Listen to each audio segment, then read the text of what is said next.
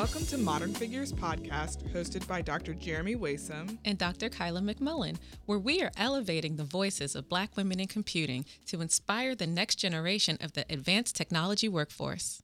This podcast exists to highlight the stories of Black women in computing, inspire high schoolers and the young at heart, and to dispel the myths and preconceptions about Black women in computing. Kyla and I are from the Institute for African American Mentoring in Computing Sciences, or iAAMCS. iAAMCS serves as a national resource for computing students, faculty, and industry professionals. We're funded by the National Science Foundation. Our goals are to increase the number of African Americans receiving doctoral degrees in the computing sciences, to promote and engage students in teaching and training opportunities, and to add more diverse researchers into the advanced technology workforce. This podcast is funded by the National Center for Women in Information Technology. NCWIT is a nonprofit that convenes, equips, and unites change leader organizations to increase the participation of all women in the field of computing. So today we have Dr. Jamika Burge. Uh, uh, uh, uh, I'm Good so Like we should like Millie Rock. Oh, What? okay. what? okay. They're not ready. They're not ready. Okay. Maybe they are. I don't know. They might be. I don't know. Hey, y'all. It's so good to he- be here. Awesome. So we've we have known and admired Jamika for years. Uh, she is just an amazing woman who's doing amazing things in the field of technology, computing, broadening participation. You name it, she does it. Like I just want to carry her back to the airport one day. Like that is my like. It's a If I could just touch the hem of her garment. Oh my gosh. I'm not worthy. Yes, and she is definitely the definition of black girl magic. Absolutely. I received that. Thank you. Mm. Absolutely. So we wanted to have her here because we know she's awesome. So Mhm. you just wanted to talk to her about, you know, just some things, what she's working on, what she's been doing, things like that. Well, I'm in good company. Thanks for the invitation. I am so excited to be here. So I want you to tell the people what you do because I really don't know. There's so many things that you're involved in that it's hard to just say like this is who she is. This is who Dr. Burge is. Right. So Well, I appreciate that, and that's hard to answer. I think because I'm still trying to figure it out. okay. Right? Mm-hmm. I, I I have a day job. I I like you am, am trying to inspire the generations to come. I'm trying to support those who are in the trenches right now. I'm also running my own thing. And I Mhm. think if you don't know what you want to do when you grow up, which is my narrative each day of my life, then you try to do it all. And in the process, figure out what you don't like to do. And so I'm probably the embodiment of both of my parents. I'm uh, uh, a person of all trades, like my daddy. But then I also provide that right touch of empathy to say, well, that may not be for me, like my mama. So Mm. um, I'm a work in progress, but I think at the end of the day, I believe in the power of owning my voice in this world, and to do that effectively for me has been through computing and technology. So does that help? Oh, yeah. Yes. I Well, guess that helps. Yeah. it it's still a little abstract. Well, that's kind of how I think. So maybe more questions. but we could ask can some get more into some pointed depth. questions. Yeah. That's right. That's right. So I want to take us back to Rome, Georgia. Yes, Is ma'am. that what we talked I'm about? impressed. That's right. Not Rome, Italy. I'm not Italian, but Rome, Georgia. wow. Hmm, so what what was that like? Yeah. I grew up on a farm. No, I'm kidding. I, I did not grow up on a farm. You have a cow named Bessie. but I did, you know, I have two siblings. I'm the oldest of three. And uh, we grew up in what those around us would call the boonies. You know, you had to walk to the end of the road to get to the road to take the bus to get Oh. to school, right? Oh, wow.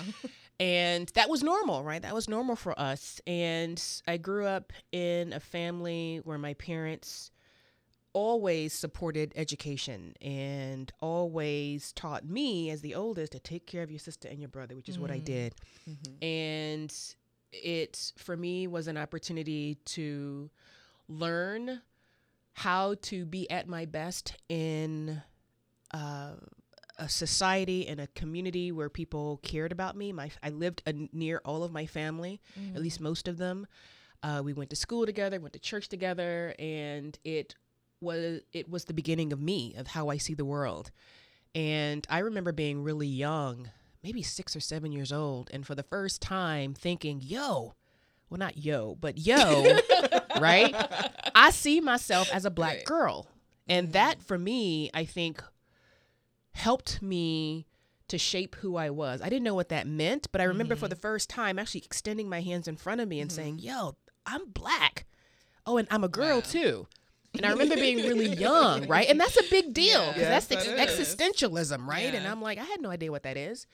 But early on, it shaped who I am and who I considered myself to be. And I think even as someone who looked after my family and looked after my siblings, who are both um, incredibly amazing adults now, um, and who continue to teach me, it became part of my narrative for the world. How can I give back? How can I be the black girl who grew up in a small town um, and have the impact across the globe in a way that changes at least one life, if not more? So that's kind of how I started out, Mm-hmm. asking those questions. Why not? How come?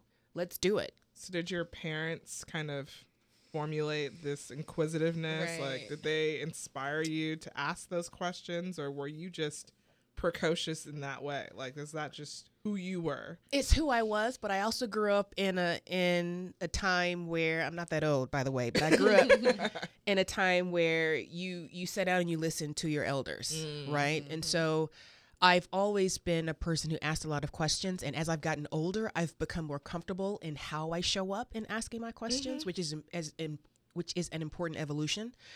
Um, but when I was a kid, I was I sat around a lot of elders and listened. Oh yeah. Mm-hmm. and I was at the feet of those at the table listening and trying to learn what it's like to show up with mm-hmm. wisdom and grace and knowledge and perhaps a voice that the broader world wasn't ready to hear right? Mm. And what does it mean to still elevate in that space? And so i wasn't the one who was always pulling on the coattails asking questions, but I was always the one who was listening and watching and paying attention. And I think that's in many ways part of my introverted nature. I am a proud introvert. Yeah. Um, Which I don't exactly believe because I, Well- I, am learning this thing about introverts that they can have these extroverted tendencies. days or, Days, or moments. presentations. They can present themselves as extroverted. Well, let me tell you. See, we're talking about growing up. I grew up um, as someone who was highly influenced by my grandmother. My well, both my maternal and my paternal grandmothers, but my maternal grandmother used to force, and I use that word very purposefully, but forced uh, me to participate in these oratorical contests. And wow. if you're not familiar with those, they are events where you write your speech, you memorize it, and you recite it in front of an audience. Yep. Was this in like a church? You know setting? the church I was gonna this be part of that. Southern. You know this southern. Totally Southern. Yo, I claim and embrace my Southern roots. Big city girl with a country heart. Um, and I hated it. I did not like it because it forced me to get in front of people and to talk, which was not comfortable for me. Mm. And I never had a choice. it was something I always fought against, but my grandmother, without batting an eye, let me know that it was not an option for me not Thank to you, do it. Mima. Thank you, Grandma. I'm telling you, grandmas know. Yes, and um, every year we would do this. And I tell you to this day, it is one of the things I am most grateful for. Because when I show up in a meeting at work or when I show up any place to talk to executives or when I had to speak to captains and generals in the in the in the defense industry, I didn't have to worry about how I showed up because I already had that presence. I had mm-hmm, that presence of self and voice and accountability. I could then focus on what I was saying, which for me is really important. And that training of growing up, learning how to speak, learning that when I'm in front of people and I'm looking down and having that auntie in the voice saying, look up, and you know, in the audience saying, look up, mm-hmm. You know, owning my voice, or it's okay, honey, it's okay, take your time, right? Those kinds of, of things really helped me to grow, not just as a speaker, but as a person, and having that connection and knowing that I could have that connection with people that I'm connecting with and talking to was, was something I learned really early. So that belies my introversion.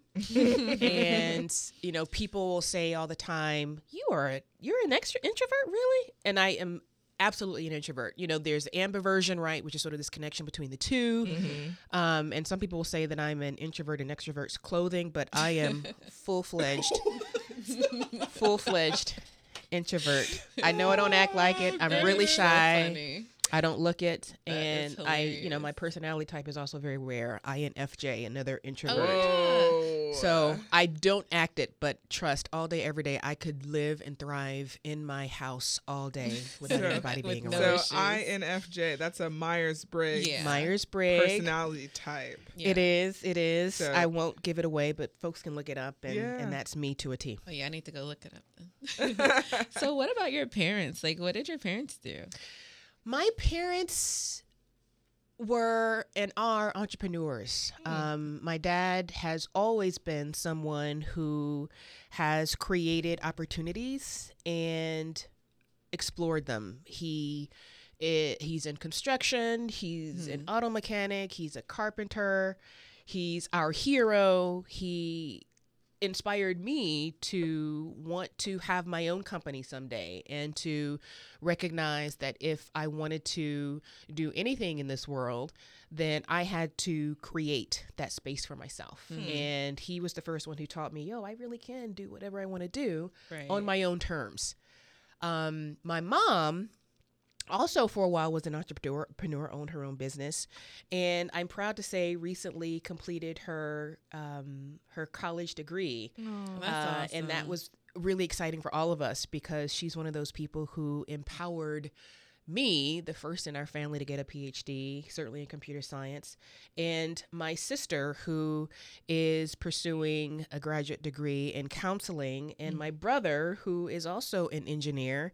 I mean, these are these are pretty amazing uh, careers that she and my dad, of course, but that she encouraged us as young women to uh, pursue, and we thought it not robbery and could only be excited when she decided to also do the same for herself. and so my That's parents awesome. are uh, and continue to be uh, have always been uh, a really big part of my life and inspire me in ways that I don't think they know. Mm-hmm. And I'll, sh- I'll I'll finish by saying that when I was in grad school, um, it was funny because I would speak to my parents and my family once a week. You know, call on Sundays uh, just to check in because if they didn't hear from me, they knew something was happening. Yeah, I had to. I'm on the grind. You know how it is.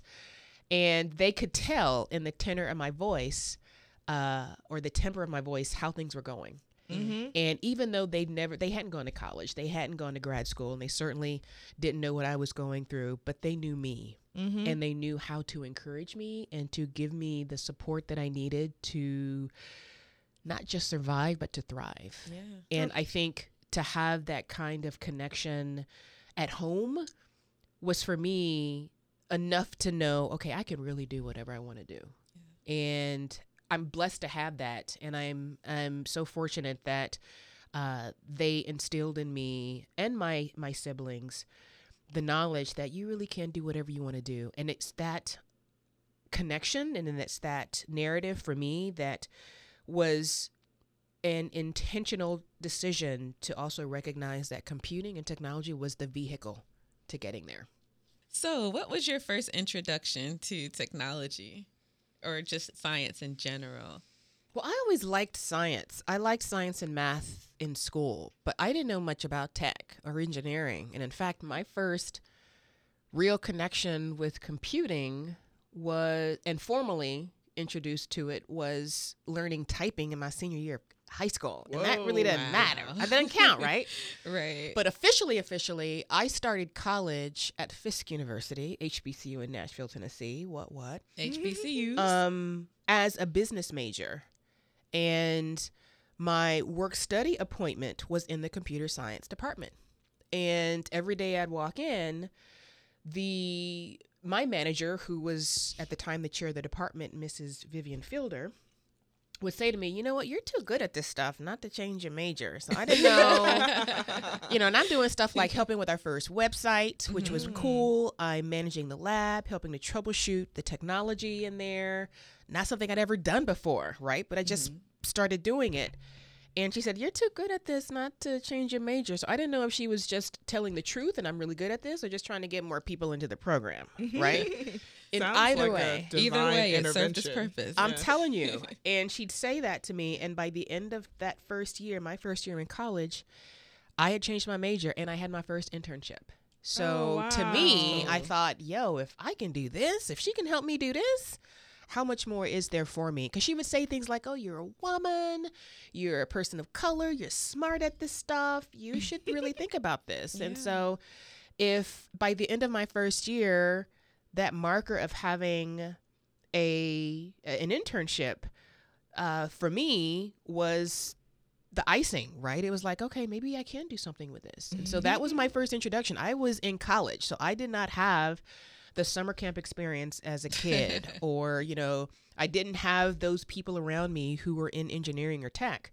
So that was for me the first introduction I had as a college student. Wow. That is really cool. Mhm. And it's it also speaks to the power of just like timely mentorship because right. there's been so many key points I know in my life, Jeremy's life, where there's a Mhm. mentor who came in and said, Now turn this way and do this. You know, I know you think you're doing what you're doing over there, but just look at this and go in this direction. That's the story of my life currently. So, Mhm. yeah. Same. Exactly.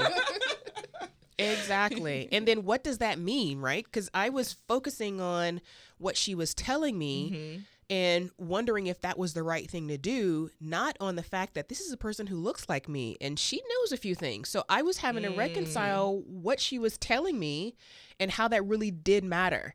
And so, yeah, to your point, Kyla, what does mentorship mean? And and it isn't just somebody telling you something; it's someone whose experience is being brought to bear in that relationship. And I had to trust her, right? Mm-hmm. Oh, yeah. And to trust that even though I was doing well in my business classes and really rocking the economics, right? right. there was more to the story. There was more to life. And again, I'm thinking business because my parents were entrepreneurs, Mhm. right? So I didn't consider that tech or engineering or even the math that I was really good at would make much of a difference. So Wow. it was really helpful to have that perspective. So, this was towards the middle of your undergraduate program. The Straight beginning. The, very like beginning. first oh, day on campus, I had work study as part of paying Okay. for my education, Yeah. right? So my first week on campus was a mix of classes and getting acquainted with the computer science lab. That's amazing. So Yeah. that like intervention changed the trajectory of your education Completely. entirely. If you had a work study in any other department, that may not have happened. We may have never met. Right. That's precisely the case. Yeah. And the reason I chose business is because I was actually uh, uh, considered myself um, a, a master English uh, and literature student. Mhm. And um, while I took AP biology, which I enjoyed, and I took AP English, I was on my way to being a business communicator, which was an Hmm. area of study that I didn't know what it was, but it sounded good. but my university didn't have it as a major, but the closest thing was business. And mm-hmm. so I was sort of like, okay, Russian roulette, where do I land here? And it was completely arbitrary that I chose hmm. business, in part because I, you know, my parents are entrepreneurs. But I thought, well, maybe with business, I can figure out what's next. And so, mm-hmm. yes, it was absolutely a change, a decision that changed the trajectory of my life because since then, I've not had to really apply for any job I've ever had. I've not really had to wonder what kind of learning opportunity I would need to uh, succeed or, or advance. And every step I've taken has been divinely ordained, of course, Mm. but has been something that I haven't had to necessarily struggle with because of that decision to change to, I think, computing, because it not only changed my options in tech, but it changed the way I think about things, Mm, right? That mhm. systems thinking, that what am I trying to accomplish, that being really open to all the solutions, but honing in on what's working Mhm. and really thinking broadly about, you know, what is it that we're trying to accomplish? So, so it really helped me to be a master researcher in thinking about um, what I wanted to do. So, yeah, that's a good call out, Jeremy. Yeah, so speaking of research, that means at some point you got an exposure to those skills and someone maybe pointed you in the direction of graduate school. Did you have Right. another person who who took you that way or was that something that you decided kind of on your own? Enter again, Mrs. Fielder. my Okay, shout Boss. out Mrs. Yes, Fielder. Mrs. Fielder. yeah, yeah, yeah. And you know, she she was my first Sheroes, and Aw. You know, I struggled with computer science as a student. I mean, I Mm-hmm. did okay in the classes. I mean, we all know those of us who've taken the classes, they can be a struggle. And for somebody like me who'd never programmed in my life, it was the first time, right. Right. The first time I learned this stuff. Yeah. And I struggled up until I was graduating with, is this for me? Can I do it? Hmm. And I would ask speakers who came in to talk to us, I would always ask Mrs. Fielder, other teachers, am I missing something? It seems that I should be doing better at this or getting better at this. And every time the answer was, you're doing the right stuff, you're doing the right things, keep, pers- you know, persevering. It's all going to work out. And I mm-hmm. didn't buy it. I thought, nah, surely I started this game too late, right? Or something's just not happening for me. Sounds like some imposter syndrome. Right. Well, at exactly. play. And who knew Yeah. what that was at the time, right? Yeah. But Exactly. something Yeah. just wasn't working. And finally, it clicked for me where, again, in a conversation with Mrs. Fielder, I was about to graduate and I was entertaining a marketing job at Pfizer in Manhattan, in New York City. Ooh. Okay. That I was like, yo, this is what I'm doing, Mrs. Fielder. What? I'm going to the big city. She's like, um, no, you're not. She's like, you need to go to graduate school because she knew that I had more to give. Mm-hmm. And she also knew that I was a learner and that I liked as a kid, again, to, to ponder and think about questions and to focus on the important things that I wanted to be in this world. And sh after a conversation with her, she said, you know what, you should consider graduate school. And I have a contact at North Carolina A&T that you should talk to. That's in Greensboro, another HBCU. What, what? I get pride. yeah.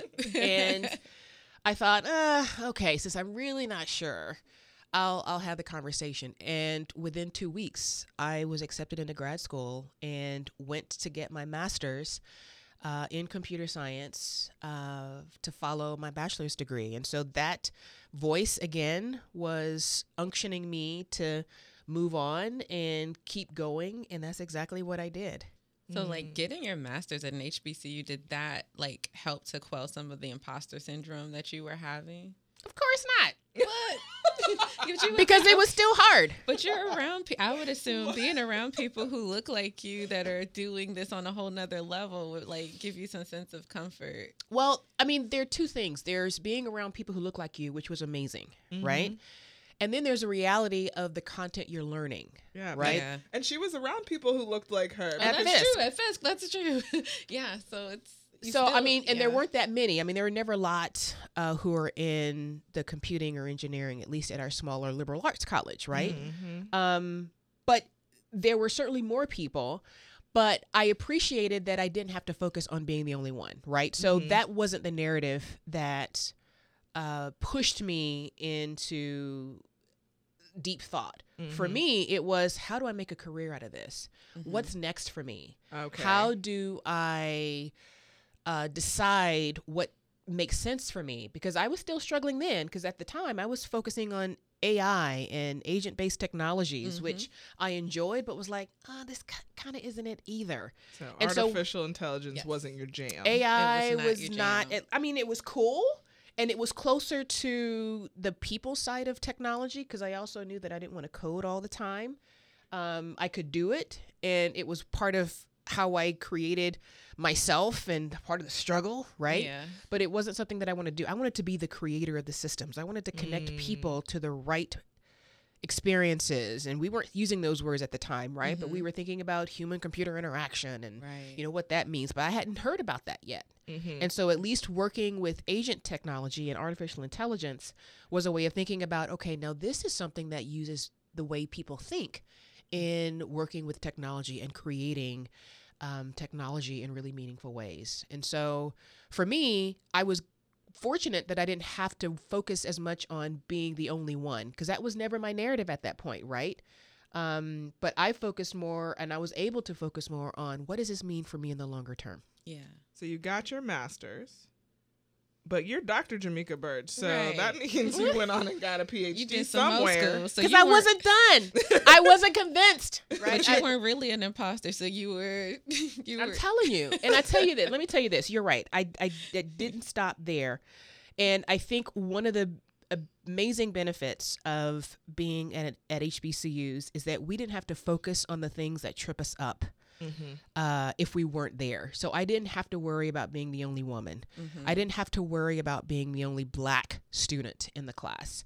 And with that comes a huge release that I could focus on the things that matter, right? Right, What the do I want to do? The school part, Right. right? And I tell you, after finishing my master's, I taught for a couple of years at Spelman College. So there's a theme here if you're not following. I taught for a couple of years at Spelman College because I knew that I wanted to go back into the university setting. And I thought, well, if I stay Mm. connected to a school, that will help me. And indeed, it, indeed, it did because two years after starting at Spelman, I decided to go back to graduate school and I went to Virginia Tech, which is where I got my PhD. And that was very different. I mean, Uh-huh. obviously, it's, Blacksburg, I was- I Virginia, was for those about of to you say, who don't know. Another small, rural kind right. of town. the only but thing black in Blacksburg is the name. so I, it's Black Lesburg, Right, right? Black Lesburg. and I don't have to say what you're already saying. So it was a very different environment. Culturally, um, uh, the classes were different. And I tell you, I remember very vividly one of my first couple of weeks there. Uh, where I was the only black person in the room in the class, right, and and was dealing with some of those biases without really understanding why. yeah. But I remember being um, in a class and having this conversation around what does it really mean to to belong and to to have a space here and on the one hand there's that experience and on the other Mhm. hand the professor is not able to use the projector from his computer right and everybody in the class is like, "Oh my gosh, how are we going to see the slides?" and even he struggled with, you know, well, my computer isn't working, and and I do have these slides, and and I have to talk to them, and everybody is their heads are exploding because they're like not able to see this these slides, and I'm thinking, um, why don't we just talk, Right. right? Or Did you just so forget the information? what's the challenge? And it made me think, Right. yo, I was because we didn't have a computer based, you know, presentation for showing slides and having class lectures, and it made me think, yo, I was really able to not only focus on the content, but the challenges and the lack of resources that a lot of our HBCUs have just equip me to think, yo, let's just do this. How about we Yeah. just focus on this? Because everybody was was panicking because things were not happening or working the way they expected. And I remember thinking, this this is really not a big deal. Let's, This is um, a Tuesday. Exactly. Right. and I remember being blown away by that, and that was the first moment at which I, I uh, truly appreciated my HBCU experience Mhm. because for all that they, all for all that people may struggle with in the purpose or even in the benefit of HBCUs, the beauty of what they offer is the opportunity to focus on what matters in an environment where you are certainly um, not forced to be the only one, but it prepares you for when you are in the spaces where the, you're the only one, where you can thrive. And that I really appreciated in that moment of, you know, the sky is falling, we can't use the presentation, you know, we can't even use the projector. How do we proceed? that is hilarious. So, Jamika, what inspired you in graduate school? What was graduate school like for you? Hmm. I hit the ground running. So I'd already had, uh, and if we, let's let's pick up at at at Virginia Tech. Mhm. I already had my master's, and so in some ways, I hit the ground running and was perhaps in a different space than students who were just starting out in grad school there. Mm-hmm. And in my mind, it was an opportunity to grow other parts of myself as as much as I grew in learning content. So I was a leader. I was the president of our grad student council. Mm. I um, organized the group of us who studied our quals together. I was the person who also helped in setting up our activities that we would conduct as part of our department. And so Mm-hmm. I saw myself growing and actually able to embody what leadership in tech might look like. Uh, in many ways, I think because I was willing, first of all, right? there aren't many people who are willing to be I was just the council say. lead and that kind of thing. I was gonna say Especially, this don't sound like no introvert Well, to me. well, well, let her be herself, okay? Just- I was gonna tell say all of us have that similar story, and I think just Yeah. about Yeah. every person that we've had on the podcast during the Mhm. season is the same way. Like they were Mhm. leaders and change agents on their campuses, Yeah. and it's interesting how Black women Mhm. tend to be that person, Mhm, right? And I don't know if it's just a collection of our experiences that informs that, but we are all that way. Yeah, it's. I feel like we take up that labor because it's like you almost feel like if I don't, who's going to? I see this need. Why? Why? Why shouldn't I step in? Yeah. Yeah. That's exactly one of the two. Re- I have two hypotheses Okay. since we're talking about being researchers. So the Mhm. first is, you know, I grew up that way. I grew up taking care of my family, my my siblings, and so that was a part of who I was. Mm-hmm. Um, but the other part of it is to your point, to both of your points, because there were so few of us of color in the department, I also knew that at least if I was involved, I would be part of whatever those discussions were. Yeah. I would be part of creating a climate that was inclusive. I didn't Mhm. realize it at the time, right? But I Mhm. figure, well, if I'm not part of who's doing the do, Mm-hmm. then I know that I'm going to be limited in terms of how I'm going to be able to relate to what's done. Yeah, I Yeah. find And that so- so, interesting. So Yeah. I, I feel the same way. Like I don't think I ever thought about how much I created this space Yeah. that was inclusive of everyone in a right. space that wasn't necessarily inclusive at all. That's Yeah. right. And it isn't int- it wasn't necessarily intentional, right? I didn't go out and say, "Hey, we're going to do this for black and brown and Right. and Right. different kind of people, men and women." It was that I think it's an automatic lens, but also that Mhm. recollection that even if I'm not creating something for black students, for example, which Mhm. didn't really make sense in a PhD program in computer science at Virginia Tech, right? At least what I could say is I'm going to be part of it. Yeah. right? Yeah. And I know that I will like it, which had nothing to do with my race or gender, but just with the fact that I was involved and I had a knowledge of what was happening. And in many ways, that was how I could connect with other Yeah. people. And it creates a sense of community, right? Which I think uh, doctoral programs don't necessarily promote unless your faculty advisor just happens to be somebody who cultivates that. Yeah. That's um, right. It's it's just uncommon Mhm. to find, and every once in a while you'll you'll see some graduate students who decide external to their faculty advisor that we're going to be a family and Yeah. we're going to support each other. That's But right. often in in the tech space and engineering, it's more contentious, right? Like I'm competing with you Right. for the time of my advisor, and so I don't necessarily want to be your friend Right. or want to support you. So did you experience challenges like that in your lab, or were you? I think there were some. And yes, and to everything you've said, plus a billion, right? and you know for for us because i was studying human computer interaction Mhm. and the the space of that intersection between technology and people i think there was more of a willingness to engage with each other. Mhm. so to your point we created that community for ourselves and i still keep in touch with a lot of those people now after That's we're done with grad school. But you're right we weren't really connecting much or i wasn't connecting much with the software engineering students or the network and architecture students or the operating system students right? And um, for us at virginia tech we have a center for hci human Mhm. computer interaction and so that was our own way of creating community for ourselves but even within that space you know, there were different projects and different faculty and different students. And so everybody doesn't always come together. Yeah. And I think for those who are willing and at least uh, it gave us that space to connect ourselves in meaningful ways. Yeah, so doing HCI in like a traditional CS department, like I know I've witnessed it at other places. Did the other students who weren't doing HCI have where there's like a stigma that oh what you're doing is easier, it's not as rigorous, you know, things Dude, like yeah, that. and I had that. Yeah. I had that question, right? Because my dissertation focused on um, bringing people together through highly contentious communications and mm. giving them an opportunity to resolve those contentions over technology. Hmm. And I had an amazing committee.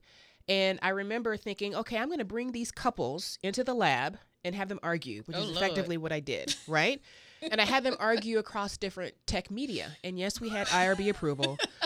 We, Were you know, these know people. arguments These are real, real arguments, arguments? dude. Oh it was a whole thing. gosh. We might have to do another podcast about how they went down. But yo, we had couples coming into like, the lab. like couples, like like couples like- married, living together, Oh, and Lord. dating now that in is relationships. Yeah. Well, they had to be married or at least in relationships because they were vested. yeah. right? Ah, I see. They were I vested in the relationship. And so having an argument or recreating a past argument Mm. wouldn't make their wouldn't it make their relationships implode. But we did take we did take care to ensure I'm looking at the camera, I'm looking at you too. I'm looking at the IRB powers that be Right. we did all the right things to make sure that this was healthy. We even connected with the campus counseling Oh, center Yeah, Yeah. I could see to needing that. You need to have them on provide speed resources. but the point is, we were using and engaging in at the time questions that were just part of becoming part of the mainstream of how we connected online, social media, Oh, right? How do you stay connected, perhaps when you're not living in the same space, or when mm-hmm. more and more of our communications are online and and virtual. And so it was really starting to change the game, at least for me anyway, in how I saw technology as an enabler or a a hindrance, as it were. Mm-hmm. And so I would say to my committee, at least in the first go rounds, yo, is this is this okay in computer science department? right. Because this is this is psychology, this is sociology, this is communication, it's psycholinguistics, right? Mm-hmm. There's a lot. It's all the things that I actually loved, but mm-hmm. questioned: Is this computer science? Isn't that amazing how where you started kind of circled back Oh, yeah. through your Dude, you connected all of the pieces of you Right. into you your dissertation. the gold star of the day. That's exactly right. And so what I was learning is I'm pulling together all these things that I really liked, which were not inherently technical. yes. Right. Right? We're talking language, we're talking business, Mm-hmm. we're talking entrepreneurialism, we're talking what do you want to be when you grow up, right? Mm-hmm. It's not I want to be a tech creator, but I was learning in that moment, in that experience, how to connect those passions in a way that made me not only marketable, arguably, right? People can say I'm maybe not, but but that also may, meant that I had a job in the tech space. Yeah, you you literally wove your passions together and Yeah. created mm-hmm. and that's what a doctoral degree can do for you Yes, right ma'am. like Yeah. you have the opportunity to create something novel and new and in a space that nobody's ever heard Nobody's of right heard of. and you make Yeah. it scholarly because right. they're your passions you know the research you know the work Yes, so ma'am. Thank you for calling that out. wonderful that is amazing I appreciate it. And I'll just end this by saying, too, to your point and to my own feelings of inadequacy, I would say to my committee, Can I do this? And they said, Yo, we're your committee and we're saying it's okay. So what's the problem? And that's all I needed to hear. And that support is amazing because, like, just back to the whole like East Coast West Coast sort of beef between like HCI and m- more traditional computer science. Like, I always think of it as they think, oh, you're doing psychology with mm. diet computer science or computer mm. science light, but it's like, no, no, no. I have these advanced degrees in computing, and I have a technical knowledge in this whole other field or these other mm-hmm. fields. So, mm-hmm. you know, I. I, that's my main gripe with like the perception of HCI research. Just because you deal with people mm-hmm. doesn't make your work less technically sound, doesn't make you less of a mm-hmm. sci- computer scientist, a person in technology. So I love the fact that you can just weave all these things together and like exactly what you did did not exist at the onset of you trying to, you know, start off in this career. It also like just timeline wise sounds like you were in a very new research area period, right? Yeah. HCI was not around and prevalent across the country. It's mm-hmm. still not very prevalent across the mm-hmm. country. Yeah. Mm-hmm. So, I mean, of course it would feel kind of against the grain in Yeah. some ways, right? Oh, totally. My I remember having conversations with my advisor and she would say, "You know what? This kind of research will make you famous." Wow. She said that to me and I remember I remember that vividly because on the one hand I thought, "Okay, that's pretty fly, right? That's cool." but on the other hand, I'm like, "I'm just trying to finish. I'm just trying to get get out of here." and so I I, I think too, I had to come to terms really quickly too with why I was getting a PhD Mhm. right? It wasn't necessarily to become famous or to uh, be a, a center of attention, which Mhm. actually eventually came, right? I mean, at some at some point, a couple of years later, I was featured in the New York Times and and had the for, for, good fortune to to be recognized for the work that that I was doing. But at the time, I'm like, yo, I'm just trying to get on the other side Mhm. and it it it wasn't something that came quickly for me but i i finally recognized that i was getting a phd in part to really be able to do whatever i wanted to do in this world Yes. right because there it's, it really is a gold card Yes, Yes, or a platinum card Yes, right ma'am. But it also for me was an opportunity to show others especially those who look like me that you can do this too Yes. right? Mhm. And we can talk about some of the not so good moments of the experiences I had in grad school and even coming to terms with my own power and owning that power. But I think at the end of the day, you cannot become it easily if you don't see it. yeah. It's not impossible, but it makes it much easier to see. And I wasn't seeing that around me. And I Mm. had made up in my mind that, you know what, I'm going to do this not because I'm so impassioned about it, which, you know, you have to be to do a PhD, Yes, let's be you do. honest. Absolutely. Um, but my real interior focus in many ways was, you know, we got to show somebody else it can be done. This Right. is the be the change you want to see in the world. That's one of my favorite Right. kind of quotes. attitude. That's Yeah. my Wi-Fi name at home. be the change. Be the change. Be the change. see. 'Cause It's one of my world is too favorite quotes. It's so true. It's so true. Well, that's Yeah. so funny. I literally just sent a meme to one of my mentees yesterday that said, um, I'm going to paraphrase if I can't find it quickly, but it is basically you were brought to this mountain to show others that you can overcome it. And I Mm. think that is her all the time. All Yeah. the time. Bless you. I feel that. That Yeah, you were assigned this mountain to show others it can be moved. that's And I, mean, think yeah. I'm still doing that, right? I Mhm. I look and see so many amazing women, irrespective of her color, but women who are really shifting the landscape in tech, in design, which is another space that HCI really lives. Um, um, but I have a hard time finding someone who's done what I want to do. Yeah. And it's in part because I don't really know what that is yet. I know what I Mhm. don't want to do, Yes. but Which is huge. it's Right. huge. That's a huge. that is probably big the most monumental thing that you can do is decide Right. I ain't doing that. plus a billion to that, Jeremy. plus a billion, not plus one, plus a billion. Um, but I am inspired by what other women are doing, Mhm. and I know that some people look at me and say, "Well, what are you doing? What exactly do you do?" Because I do do it all, or at least believe that I can. But I also believe that you can't do it all very well. yeah. And so what I've also learned and had to learn to do is is to be very protective and judicious with how I spend my time mm-hmm. because you can do too much of a good thing and not have impact. Oh yeah. Oh, that's absolutely oh, yeah. true. So speaking about all of the things that you do, let's talk about what actually is paying the bills. It's a good Yeah. point. Because we all got to get paid somehow. Right. Mhm. So I know that you work for Capital One. I do. I've been at Capital One for just over two years, and I'm part of our design organization, which we call One Design. And Mm. design is really the space and indus- industry where we do human centered design work. Okay. Mhm. So we have partners who are product uh, partners, tech, engineering, product management, and product owners, uh, where we help to change making for good. So That's awesome. could you like define human centered design work? Like Mm. if you were going to give some examples of what that looks like to a layperson. Yeah. Well, I'll give it in the context of what we do at Capital One. So, you know, we're trying to, we're a- always asking the question, what's in your wallet? Mm-hmm. Well, think about whose wallets are out there, right? We have a lot of different kinds of people in the world and thus lots of different kinds of customers.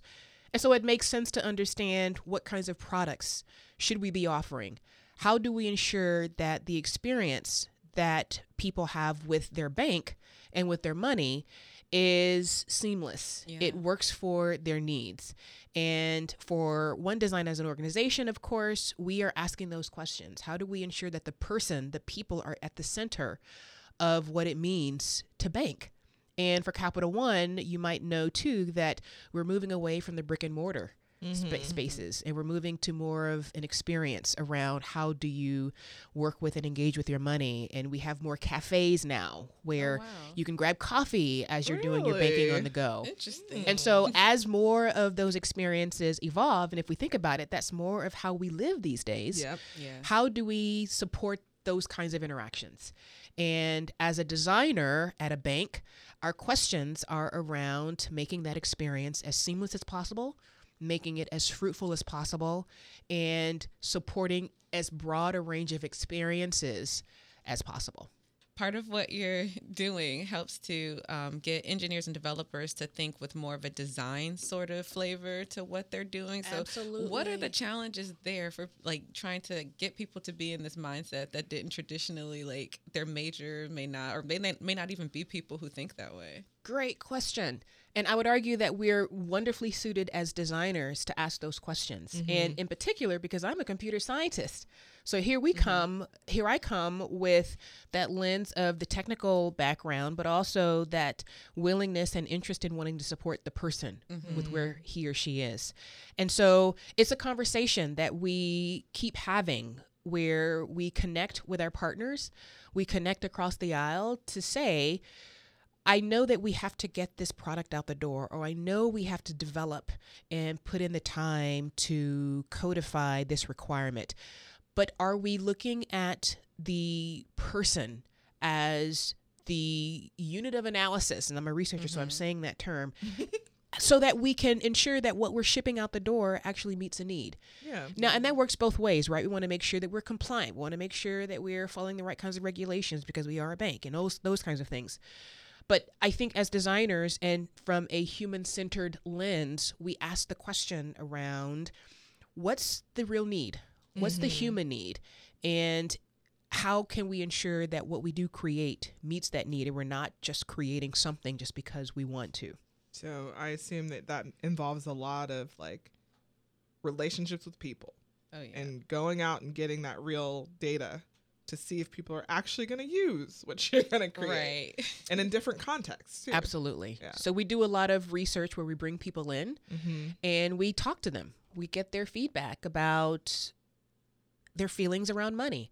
And similar to my experience with bringing couples into the lab and having them argue, and they really did argue, people will talk about their money. They'll talk about their mm. relationships. It's it's it's a personal Yes, it is. experience Yes, Yeah. it is. right? And all of us have that relationship. And if we can learn a little bit more about how people relate to their money, we can help them to better manage it. We can help those who don't have to get more of it. We can help those who are trying to grow credit to be better at it. Whatever that mm-hmm. thing is, we can do. And to your point, Dr. J, yes, it's about relationship building because I actually have just been working on a project where we worked with our product tech partners mm-hmm. to integrate some more design and design thinking into their work, which is not inherently a part of their work, the, Yep. their their mm-hmm. workflow. Yep. But it was such an amazing experience because now they can say, and they have said to us, "Yo, we have this." experience of working with this one design team that we can say we've got this great standard now we've Yeah. got this prototype that we've developed that is human centered and we can say that because we mm-hmm. don't have the same lens and perspective as the designers do so that's been amazing That is super cool. So I know outside of your work work, you have other work. because the work never ends right. Never ends. the work never ends yes indeed in fact i'm also co-pi for a, uh couple of national science foundation funded grants and similar to iAAMCS i think it's important that we have a broader conversation around how to get uh, how to make computer science certainly a, a mainstay of uh, how we teach and grow and learn, especially for populations that look like us. Yeah. And in that similar space, I am co-PI of a couple of program uh, uh, pro- projects. um, and a third that I'll talk about in short order as well. But the first two uh, uh, really focus on building the capacity of our young girls and our young black and brown girls in particular in computing and computational thinking. And the first is GR, what we call GRT, Girls Rock Tech, where we partnered with Black Girls Rock, Ooh, which is led by uh, Miss Beverly Bond out of New Mhm. York City. And it's been an amazing experience working with her and her team because they have already an amazing story, an amazing narrative around what it means to empower Mhm. women It's and beautiful. black women, right? Yeah. Because The if we don't, who images will? Alone. right. alone. So you might recall the the shows, the award shows on BET, Mhm. where Mhm. we are celebrating amazing, amazing women Yeah. uh, in very different areas. But our work with them was to add a computing component to their amazing leadership model. Nice. Yeah. Uh, and it's been a great opportunity because not only do we know, or many of us know, what that Black Girls Rock brand is, Mm-hmm. but to connect that to computational thinking and to computer Mm. science, a space Yeah. where we are not very well presented. Mm-hmm. Uh, and I'm saying presented for sure because there's something about that word underrepresented, but yeah. you know, we'll Oh, yeah. get that again another day. Oh, But yeah. there's something about connecting those really two different gulfs together in a way where we're empowering our young black women uh, or future black women to recognize that you can be interested in art and music and creativity and fashion and entertainment and still be a techie. yeah, they are not can. mutually exclusive. They are not exclusive. And in fact, I'm probably a poster child for that, right? Right. Here I am, the English, the Exactly. psycholinguistics, the business, and then here comes tech. Mm-hmm. Tech is a vehicle, it is not the thing. And I think for our communities, Mm-hmm. especially, we have to change the narrative about how we're getting girls interested and how we're keeping our community interested. Because coding for coding's sake is not where it's at. Right. It's being able to use it as a vehicle for doing these other things that they really find passionate, that they're really passionate about, and and that build wealth. We don't really even Yeah. talk about the wealth building piece yet, but this is all part of that narrative. And so part of what we've been able to do and, and we've been really grateful for that connection and the, the relationship with Black Girls Rock that continues into the other project that I'll share a little bit about too, is that just this past summer, uh, we had a camp that the Girls Rock Tech experience culminated in a camp that we held uh, in Washington, D.C. And most recently, we were contacted by the office of Michelle Obama and were give, gifted tickets to attend. Uh, her book signing in Washington, D.C., just a couple That's of weeks ago, as a result of our relationship with Black Girls Rock, which again is a part of how we're trying to amplify the benefit of tech in these spaces. And as another added bonus, I was also contacted again out of the blue, at least it felt to me, to uh, get be part of the pre-show for Mrs. Obama's book tour show, where I was able to talk about what I'm becoming and uh, share a little bit about who we are um, as a community of Black women in tech. And I was able to share my truth uh, with 13,000 people in the Capital One Amazing, Arena uh, in Washington, D.C. So it was a pretty amazing experience. And really, for the girls that we brought to be able to see that, that made it worth it. So this is why I'm freaking out. Yes, I'm just this like- is why I said at the beginning she is the definition of black girl magic. I'm just, in and case, she's so modest. yes, in case you didn't really believe what I was saying at the beginning of this just show. saying, Michelle Obama and her, they good, they best friends. My Did you heart not hear is her? palpitating. Did you not It is hear her? palpitating. Well, I didn't say that, but I'll receive it. Yo, I'm, I, I tell you what I said. I became. I'm becoming. I, Yeah. you know, because they were actually. I was share. I shared the stage with other people, including Phylicia Rashad, which is so Oh, amazing. She's amazing too. um, just a, a beautiful spirit and a soror and all that stuff. But um, I we were asked to get on stage. There were five of us to get on stage and talk about very briefly who we are and what we're becoming. And what I said was, I'm Jamika Burge. I am a Georgia native. I have a PhD in computer science, and I'm a girl who rocks tech. And I'm becoming a mogul who's changing the game for black women and girls in computing and technology. Mm, I love it. Yeah. I own it. I own it. You better live that. I told y'all just to touch the hem of her garment. Lord Jesus. But we're still not done No, no, with no. all of your passions No, and we the are things that you do. I should we should keep moving. We're- So yeah. yes, and the Girls Rock Tech project actually filters into a broader a broader project that we're working with. That's again NSF funded, uh, which we call Bright CS, and that's an acronym that means um, building student retention through individuated guided cohort training in computer science. And what that really means is that we are working with schools in Northern Virginia and in New York City to do three things to create curricula support for our black and brown girls in these schools to provide a two week camp experience because we recognize that a camp or even a weekend or after school activities alone aren't sufficient to create experiences that keep our girls engaged. Mhm. And then the third piece of that is a mentoring program where we are engaging mentors or who I like to call uh, co-creators and co and collaborators who are who look like the girls we're serving so that we are Yeah. creating an ecosystem a computer science ecosystem for these girls such that they can see what it's like to become a computer scientist or to work or to be a computational thinker because i'm mm-hmm. biased right?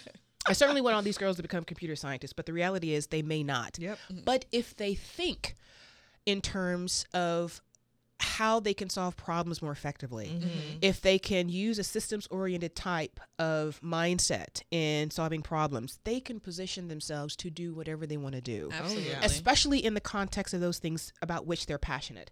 And so, given those three spaces and the fact that girls are participating in this program together in a cohort model, Mm-hmm. they're building their own network. They're building their own space and, and, and narratives around what it means to succeed in these spaces. Yeah. So we're working with two schools in Northern Virginia, two schools in New York City, and we have a wealth of partners, including Virginia Tech, the Thurgood Marshall College Fund, and Black Girls Rock, uh, among other partners who are ensuring that we are bolstering these girls and providing the right kinds of resources at the right time. And eventually, what we'd like to see this turn into is opportunities to connect with iAAMCS right through mentorship and other organizations that allow us to not be sole creators of content but connectors Yeah. 'Cause that's what it's about we want to Yeah. connect girls you may not come to our program but if you learn about our work we can point you to other programs that are out there too perhaps that- they're closer to you That's that ecosystem Yep, model that the the National ecosystem. Science That's right. Foundation has been all about in recent years. Yeah. So right. I, I can definitely see synergy between our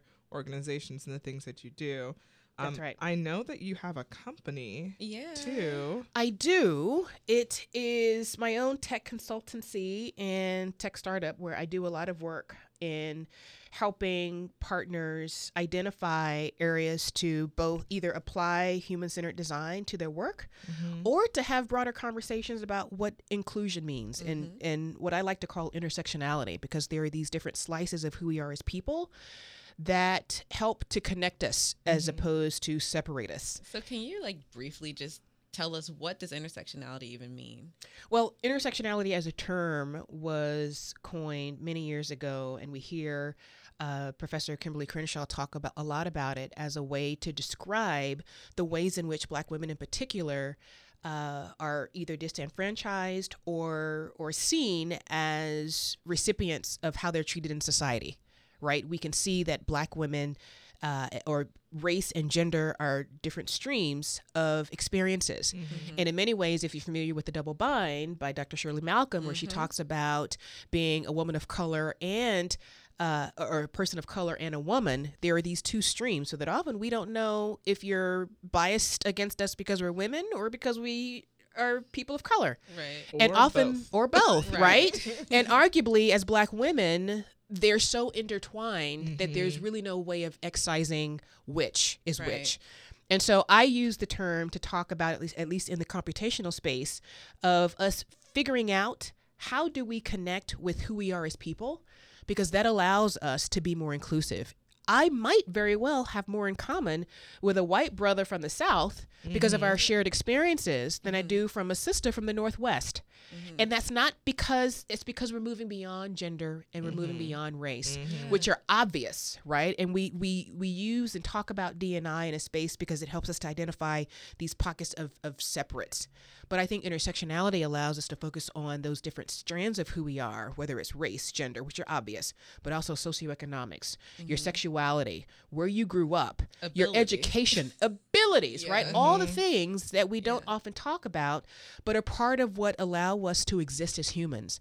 And actually, that's how we're able to be inclusive by recognizing that we all have these shared experiences that bring us together and help us to figure out well how do we get around the walls that are blocking us from truly collaborating and so that's part of what i would describe as intersectionality at least in the computing space And you've consulted in this like in this sort of dimension for lots of really big names. Like, so what kinds of like things do you do? I have. Yeah. Now I Even did NC mention Wit, which I, is yeah, I did mention I have a day job, so I do this kind of work uh, pretty sparingly. But I have had the good fortune to uh, work with Google and NCWIT in this very space and served as their uh, curator and uh, moderator for their Black Women and Girls in Computing Roundtable that we had a couple of years ago.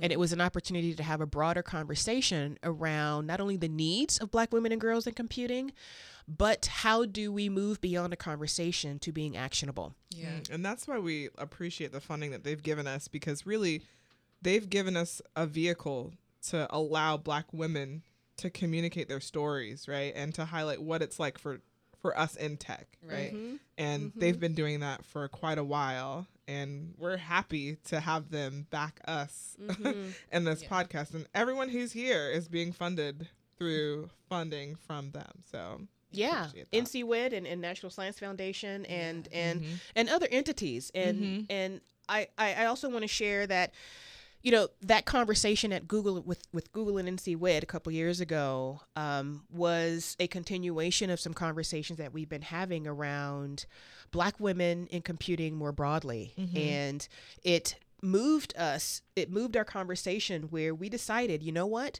we just need to identify a, an organization and a community where it's for us and by us, which led us to start blackcomputeher.org, which yeah. is spelled Black Compute, capital H E R, um, which really stands for the community of Black women and girls who are in the space of computing and technology. And we are actually pre- prepping for our fourth conference, our fourth woo. convening next year yeah. um, in Washington D.C., where we continue those conversations. So yes, support uh, Yes. and and conversations with organizations like NCWIT, but also the National Science Foundation and others of our funders for our conference and beyond Mhm. um, have helped to create the space for our own narratives. And in fact, that's one of the things that we discovered in our own research is having our own voices and and sharing our own narratives in our own ways Mhm. Yeah. is critical in Mhm. empowering us and our community towards ultimate success. So Black Compute Her is not just an event, right? Mhm. It's an organization that you've created with several other black women in computing, right? So yeah. Yeah. more details. I want to know everything that you have to share about that. Yes, yes, yes. Well, first you can find out more about Black Computer uh, at blackcomputeher.org. That's B L A C K C O M P U T E H E R dot org. So it looks as though it says it looks like Black Compute Her. But you say it like black computer, right? Like like uh, like we say the word computer. And so what's really fantastic is I'm one of three co-founders. Uh, Quincy Brown and Jakita Thomas are my contemporaries. We were in graduate school around the same time and have our PhDs in computer science, and approach the the community of supporting Black women and girls from a research perspective. We are not just for researchers, but we recognize that there's a lot that goes into creating community and supports and resources for our unique needs. Mm-hmm. And so we started three years ago or a few years ago as a research working group where we brought 25 other women, black women in this space, and we hashed out what it looks like to create this kind of community. Yeah. And from that, beyond uh, emerged uh, research, research rich and focused opportunities for us to lay out how to support this community. And it's led to having three conferences so far. And our next conference is in Washington, D.C. next April, April 4th through 6th. so we look forward to seeing folks there and are happy to also a partner and we know that there are lots of options out there for people whether it's AfroTech or black women talk tech we actually see this as an opportunity to complement mm-hmm. the amazing programming that's already out there Yes, and we try to support you as much as possible, sending yes. and you do students to you and do. faculty to mm-hmm. participate every year. So. Our own Kyla yeah, was a speaker last year, last year, so I mean we're we're the same community, right? Yeah. And I think the challenge people have is, well, how do I know where to go? And there's so many options, and you're right, there are. And I think what separates Black Computer from these other organizations um, and separate is a harsh word. We're sort of complements to what's out there. Yeah. But we really do take a, a, a research specific space in understanding exactly what are we trying to accomplish. And then to take that perspective and to provide the resources to black women, black girls in all of computing. We're not focused on Silicon Valley solely. We're not focused focused on uh, black women entrepreneurs only. We're actually trying to meet all the spaces for where we live and work in the computing space and it is a beautiful time. I know I cried when I went. Like it was just so yeah. emotional to be in a uh, space like that. It's huge, right? Yeah, uh, it feels like chicken soup for your black computing soul. Like it's yes. just you come just That's I just awesome. come out so full. Like even when I spoke, like telling my own story, and I've told it so many times. I, I cried. Like mm. just just having like this the sisterhood, the camaraderie, just the sharing of experiences. Like it just feels just it yeah. filled some it charged some battery I did not know I had. Bless you. what co- what tech conference can you go to that mixes uh, tech speak? Because we've had Latanya Sweeney, who is amazing in uh, privacy and computing mm-hmm. and just how do we use data, mm. and mix that with Michaela Angela Davis, who was one of our keynotes That's as right. well, right? Mm-hmm. So where can you and to talk about health and wellness, mm-hmm. we do that all, and we again are very careful to say that we're not just a, a conference for Black women; we're also Black women yeah. who are putting together this experience, and so that really means a lot. Yeah.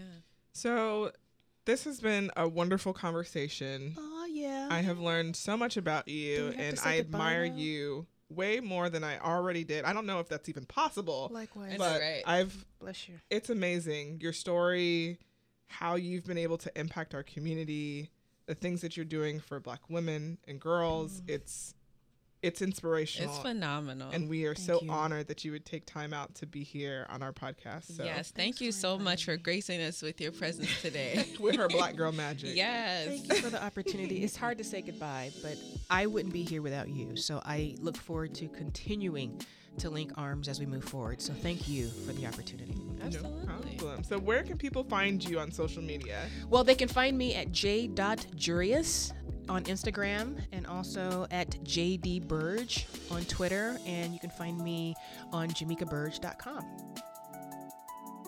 As always, you can find us on our website, modernfigurespodcast.com. Send your questions to ask us at modernfigurespodcast.com. And follow us on Twitter. Kyla's at Dr. underscore Kyla, and I'm at Jeremy Waisome. Until next time, drink some water, eat some vegetables, and be extra like guacamole because guacamole adds quality and isn't just extra for no reason.